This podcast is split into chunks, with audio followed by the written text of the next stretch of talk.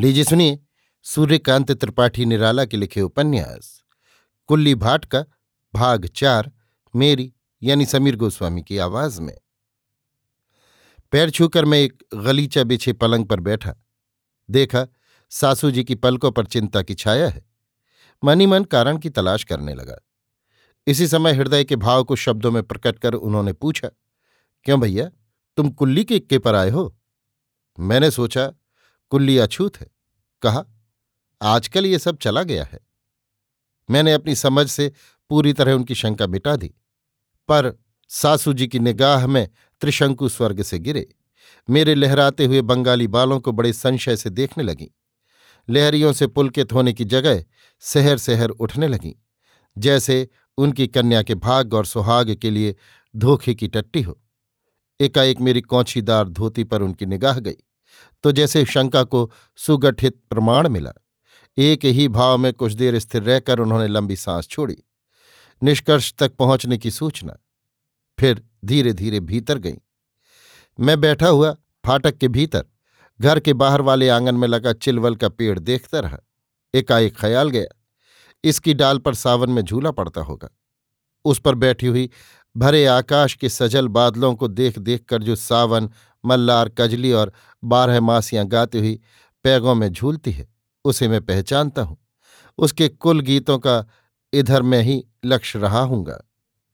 इसी समय भीतर से एक नवीना कंठ की खिलखिलाहट सुन पड़ी। यद्यपि मैंने ये पहले ही पहल सुनी थी, फिर भी पहचानते देर नहीं हुई, वो किसकी है?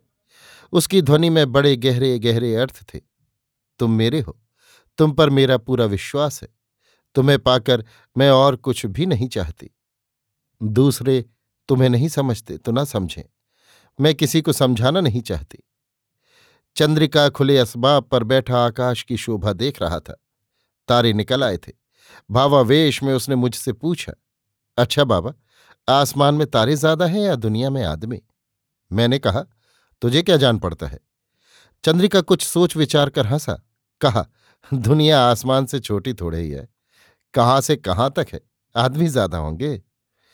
इसी समय सासू जी शरबत लेकर आई। उनका नौकर बाहर गया था। आया। सासू जी ने उससे पानी ले आने के लिए कहा। मैंने देखा सासू जी का चेहरा प्रकाश को भी प्रसन्न कर रहा है। उनकी आत्मजा जैसे उनकी आत्मा में प्रविष्ट हो, क्षण मात्र में उनकी शंका निवृत्त कर चुकी है। परिष्कृत स्नेह के स्वर से कहा, बच्चे शरबत पी लो।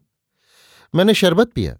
सासू जी ने इस बार भी एक सांस छोड़ी, जो मुझे स्निग्ध करने वाली थी। चंद्रिका ने भी शरबत पिया। सासू जी प्रसन्न चित्त से पलंग के नीचे एक कंबल बिछाकर बैठी और मेरे पिताजी की बर्बरता की खुली भाषा में आलोचना करने लगी। मेरी कई बार इच्छा हुई कि उत्तर में सासू जी को बर्बर कहूँ, लेकिन श्रृंगार की जगह ससुराल में वीर रस की अवतारणा अच्छी न होगी सोच कर रह गया। सासू जी अंत तक ये कहती बाज न आई कि उनकी पुत्री की तरह सुंदरी पढ़ी लिखी सुशील और बुद्धिमती लड़की संसार में दुर्लभ है।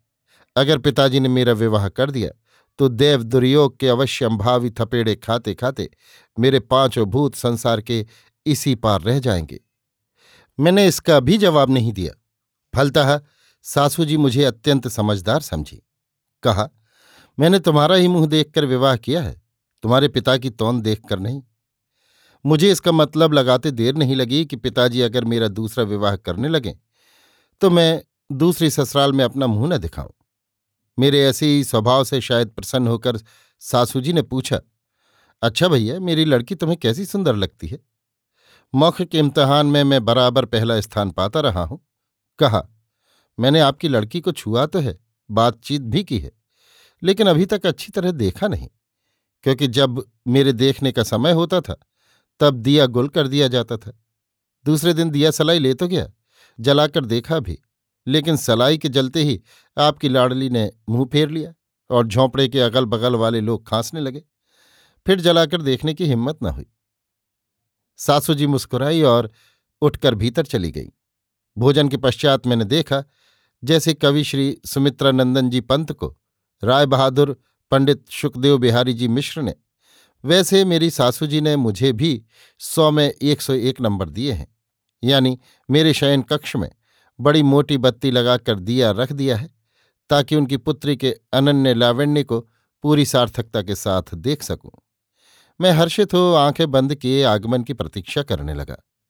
सबका भोजन पान समाप्त हो जाने पर मंद गति से संसार के समस्त छंदों को परास्त करती हुई उनकी पुत्री भीतर आई और मुझे पान देती हुई बोली, तुम कुल्ली के इक्के पर आए हो? ये कुल्ली का इक्का कौन सी भला है? मैं हैरान होकर सोचने लगा। श्रीमती जी, आनत वदना खड़ी मुस्कुराती रहीं। अभी आप सुन रहे थे सूर्यकांत त्रिपाठी निराला के लिखे उपन्यास। कुल्ली भाट का, भाग चार, मेरी यानी समीर गोस्वामी की आवाज़ में।